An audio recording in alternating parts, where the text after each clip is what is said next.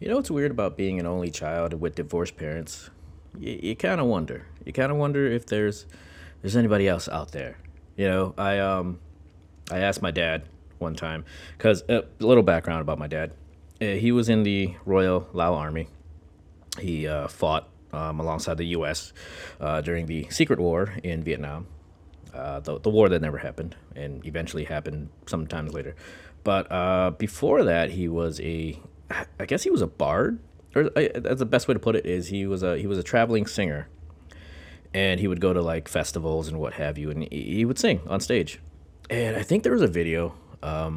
I saw one video. I remember seeing him singing on stage, and I just thought that was weird because that was my dad. And so he's traveling from town to town singing, and you know you kind of wonder, like, he was a handsome dude. You know, he was a handsome. Singing was awful. I mean, you've heard Asian guys singing on karaoke. That's pretty much what it sounded like. So like he looked like an M3 but sounded like a Chevy Volt or something, you know. But so as an only child, I kind of wondered. One day I asked him, like, Dad, be honest with me, you know, after I found out that he was a traveling singer, like, do I have any brothers or sisters that I don't know about? And he just looks at me. He has his trademark laugh. He just and then he walks away. And I that was my answer. Every single time I've asked him, I've never gotten a clear answer. And so I'm just guessing. I told my wife, Mary, this. I'm like, you know, at his funeral, like, we're going to be there.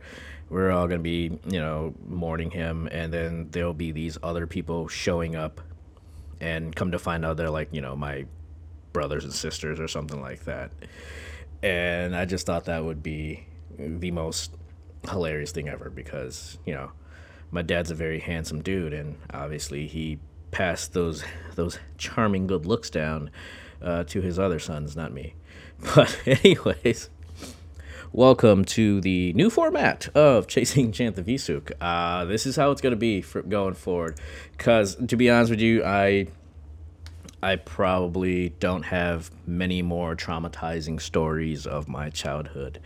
And so we're just going to try to keep things current. I'll still keep the stories going. And obviously, I'm still talking to Alex as if I'm talking to him from beyond the grave. But this is how it's going to be. I got a new mic. Let me know how that sounds, too, by the way. No longer using the Razer headsets. Just going to be using my HyperX SoloCast, which I think sounds pretty good. I can actually move around now. It does pick up a fairly decent amount of sound, so once in a while you might hear my squeaky chair. But that's about it. New Instagram. The new Instagram is Chasing Chanthavisuk. Obviously, that makes the most sense.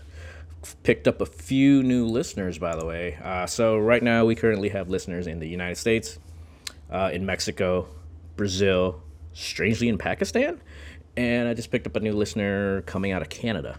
So thank you for everybody who's been listening in the U.S., mostly out of New England, and a lot from New York. West Coast people, we're looking at California and Washington. And, you know, gracias to my listeners in Mexico. Obrigado to my listeners in Brazil. Shukriya to the listeners in Pakistan, and thank you to the listeners in Canada. I mean, you guys took the time to listen. I can at least take the time to say thank you in your native languages, or merci if you are from the Montreal province.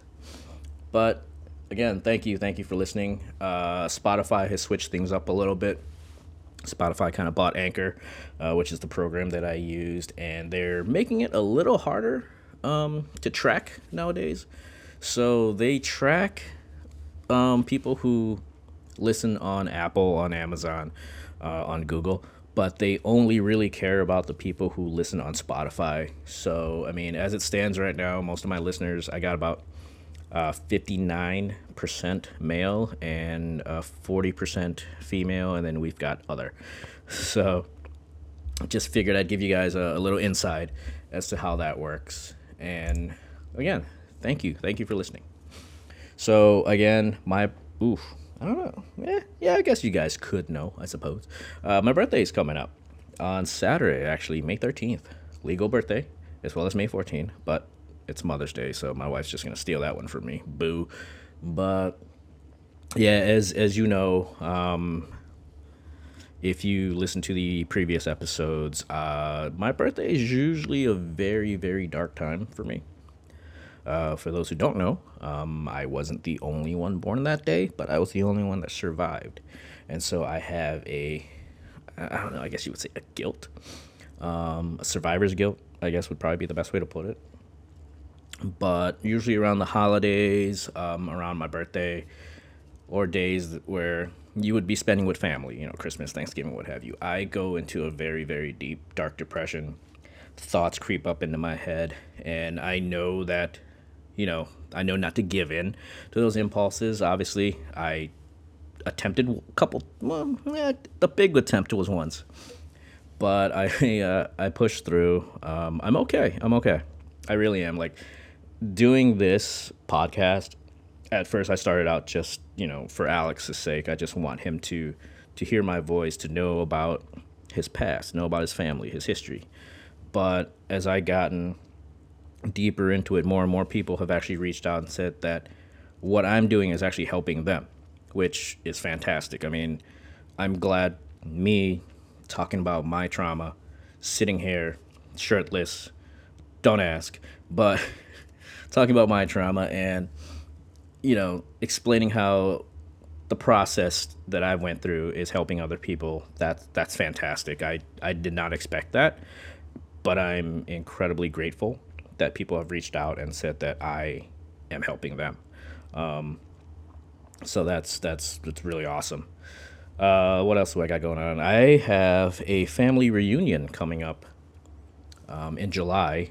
So I have about 15 pounds to lose, as I would like to say. I like to call it reunion ready. So I got to get back to the gym. I mean, I'm turning 42. I should probably turn this boat around before it's too late, right? And so I'm going to be seeing a lot of family, which I'm incredibly grateful for. And I love my family. I talk about my family a lot. It's incredibly important to me. And I try to keep in touch with as many family members as I can. What I have done is about 2 years ago. No, actually, 3 years ago. I did the 23andMe thing. So I did the ancestry research, and it came back that I am 98% Asian and 2% North African. So I don't know how that works. Like, it's one of my Asian cousins get freaky with somebody from Morocco or Algeria or something like that, but it's very strange. It says that it's North African, so more or less I probably don't get to use the word during my rap sessions, but I should probably start learning French, huh? Or I can learn Egyptian Arabic, one or the other, to get closer to my roots. But yeah, it's really cool finding out, like, I have other relatives out there. None of my, you know, other brothers and sisters that are out there. I have yet to find them, so maybe they're doing Ancestry.com. I don't know. But I did find cousins, lots and lots of cousins. I think I have more cousins than the Inoue family does in wrestling, so that's fantastic. What's really strange about it is I actually got in contact with a lot of these cousins that I had, and, you know, some of them are, like, living very close, you know, so I could have met them in passing, or we could have had, you know, mutual friends before we met. And I thought that was really, really cool. So I actually got in touch with them. I'm friends with them on social media. I'm friends with them on Instagram. So I do follow them, and I still have conversations to this day with them. What's cool about it is we're all so spread out. Like, I have one of my cousins, Zeke Montoya. Like, hey, shout out to Zeke Montoya. But, like, I didn't think we would be related at any time. If you look at his picture, you look at my picture, I'm like, there's no way they're related. And yet, there we are. Like, it's such a strange thing that genetics. You know, you travel the world and you spread your seed like your Johnny Appleseed, and all of a sudden you sprout out a new family member. Like I have family in Sweden, I have family in Laos still. I have lots of family in Canada. Most of them are in the United States. And there's some discrepancies there, I would say, though, because I have had people who I've grown up with my whole life. You know, my parents say, oh, these are your cousins, these are your family members, you know, treat them as if they were your family. And I did. Obviously, I grew up with them, so I grew very close with them. So, yes, they are my family.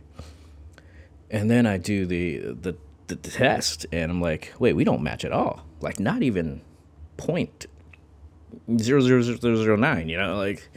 But that's perfectly fine because, to be honest with you, I mean, like, sometimes I don't even get along with my blood family, you know?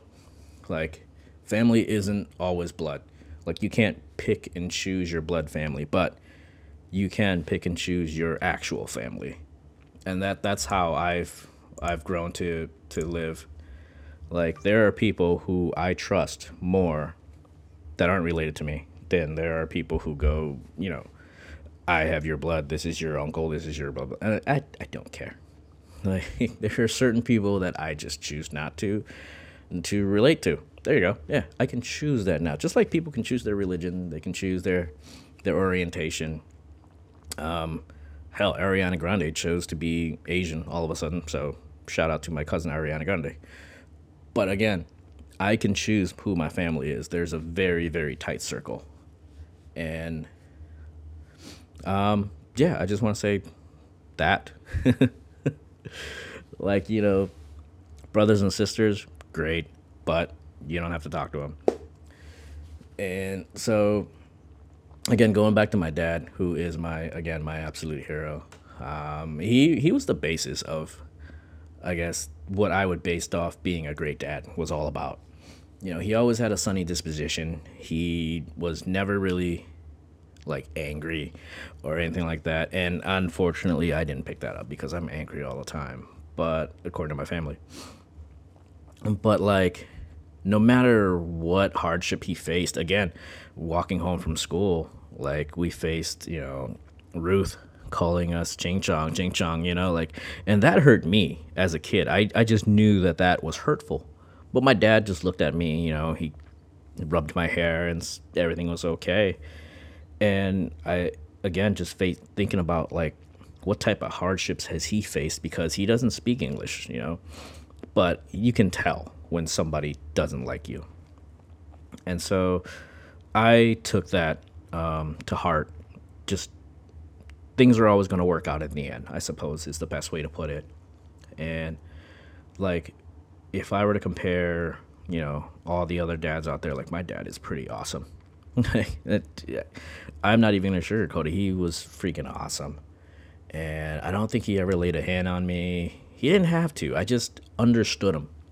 Like, it wasn't, like, psychological or anything like that. Like, he wasn't threatening to hit me or anything like that. He never even threatened to punish me. But when he did raise his voice, I knew, like, cut the shit out, you know? And I think that's how I chose my path to be a father.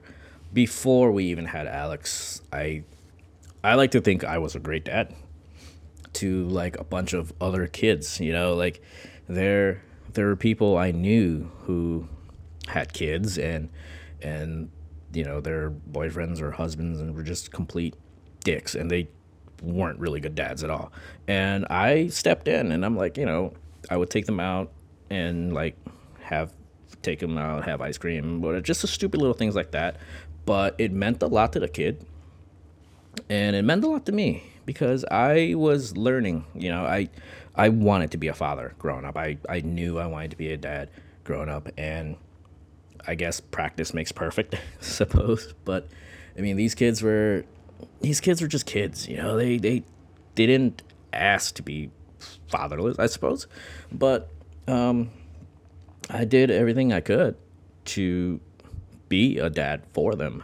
And even the kids who did have like fathers, their fathers just weren't good, I suppose. I mean, I've been told this, like, you make a great dad. And so, you know, growing up, I was like, all right, I'm going to be a really, really good dad. And then when Alex came along, I was ready. Well, no, I couldn't say I was ready. I mean, no one's ever ready to be a father. But when he came along, I was like, I got this. Like, my wife gave birth. Thanks for that. And you rest. I got this for now. And I did. I took care of Alex. Like, first couple weeks, it was just me. I was hands-on. I didn't sleep. I was ready to go. I was super nanny. And, like, that's the amazing thing about kids, is that they are so forgiving for all your mistakes. Like, right now, Alex is 6 years old. And sometimes I would get mad. And I can't explain why I would get mad. You know, like, again, especially right about now, my temper is usually short. But don't get me wrong, I would never, ever lay a hand on him. But I do get very, very angry at him, and, like, I'll send him to his room, or I've never really shouted at him, but I will be, like, very forthcoming, I guess, very strict and very firm with him. And I know it hurts his feelings. I could see that it hurts his feelings, and he would walk, you know, into his room with his head down and what have you.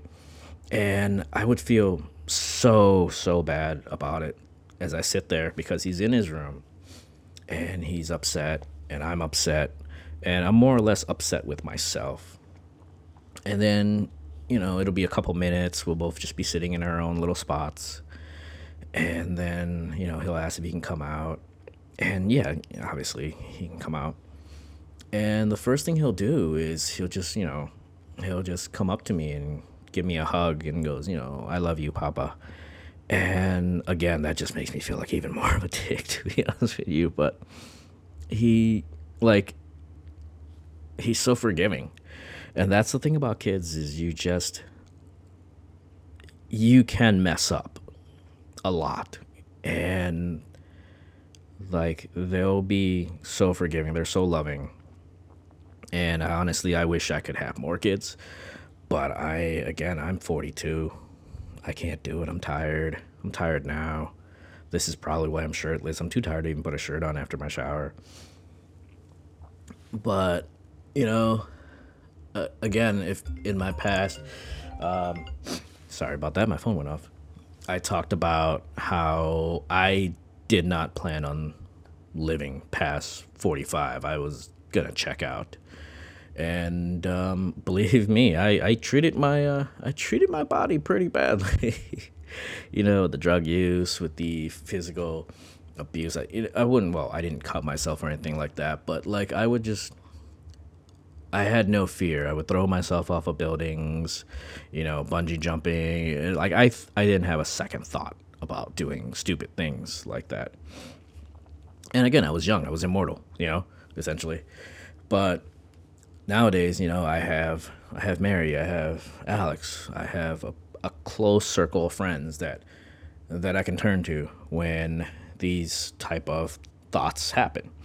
And I'm glad that someone pointed out that, you know, like, oh man, you, like, I can't believe you said you tried to kill yourself, or I can't believe you did a bunch of drugs, because you don't look like that type. You project a different, persona. And that's because I've been through that.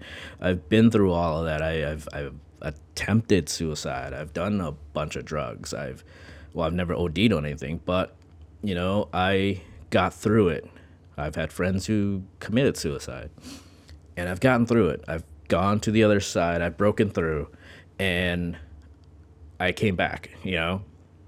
And so now I see everything in a different light. I see, as my dad does, he's been a POW. He's been shot at. He's shot at other people. He's probably killed people.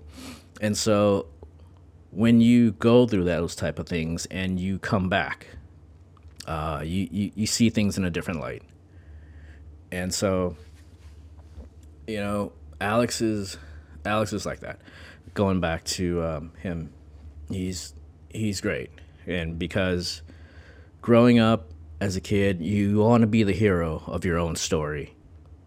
You know, you want to be like Superman, you want to be like Batman. But I became Alex's hero. I became his Superman. I became his Batman. And so, you know, I just want to say in closing, like, you may not be the hero of your own story, and that's perfectly fine. But one day, you're going to be the hero that you needed to be for someone else. And I think that's the key takeaway to the way I'm currently living my life is, yeah, I had great expectations for my life growing up. You know, as a kid, I wanted to be a professional wrestler. I wanted to do all this, and I chased that dream. I became a professional wrestler. Not a very good one, but I became a professional wrestler. I got paid. So when that happened, I had no direction after that. And so, you know, I try to fill that void with all these other things. But at the end of the day, when I became a father, that was the answer for me. Alex sees me as his hero. Like, I can do no wrong. I can do everything. And so being 42, coming up on that 45 number, it's a little worrying. And I think, you know, I think I can live past 45, but who knows nowadays. But I am trying my best to reverse the course that I took as a kid. Oh, yeah, a dumb kid. So I am trying to work out a little bit better. I'm trying to eat a little bit healthier. Not doing a very good job in that because my 6-year-old doesn't finish his chicken nuggets. And I'm like, ooh, chicken nuggets. But, you know, ooh, I'm sorry, that's spiked. But, yeah, I'm trying my best. So I think that's the best we can do. You know, just look out for each other. Love one another, or as you would say in Lao, hakan pankan. And so I just want to say in closing, thank you guys again for listening. Spotify has made it really, really hard to get listeners nowadays. So I would really, really appreciate it if you can share this podcast, like it, give it a review on Apple. 5 stars only. Otherwise, I will send you very, very angry pictures of Alex staring at you. So again, I want to say I appreciate you guys for listening. That's about it. Next week, I will be 42 years old. Hopefully I have pants on next week, but we'll find out. All right. Thanks for listening, guys.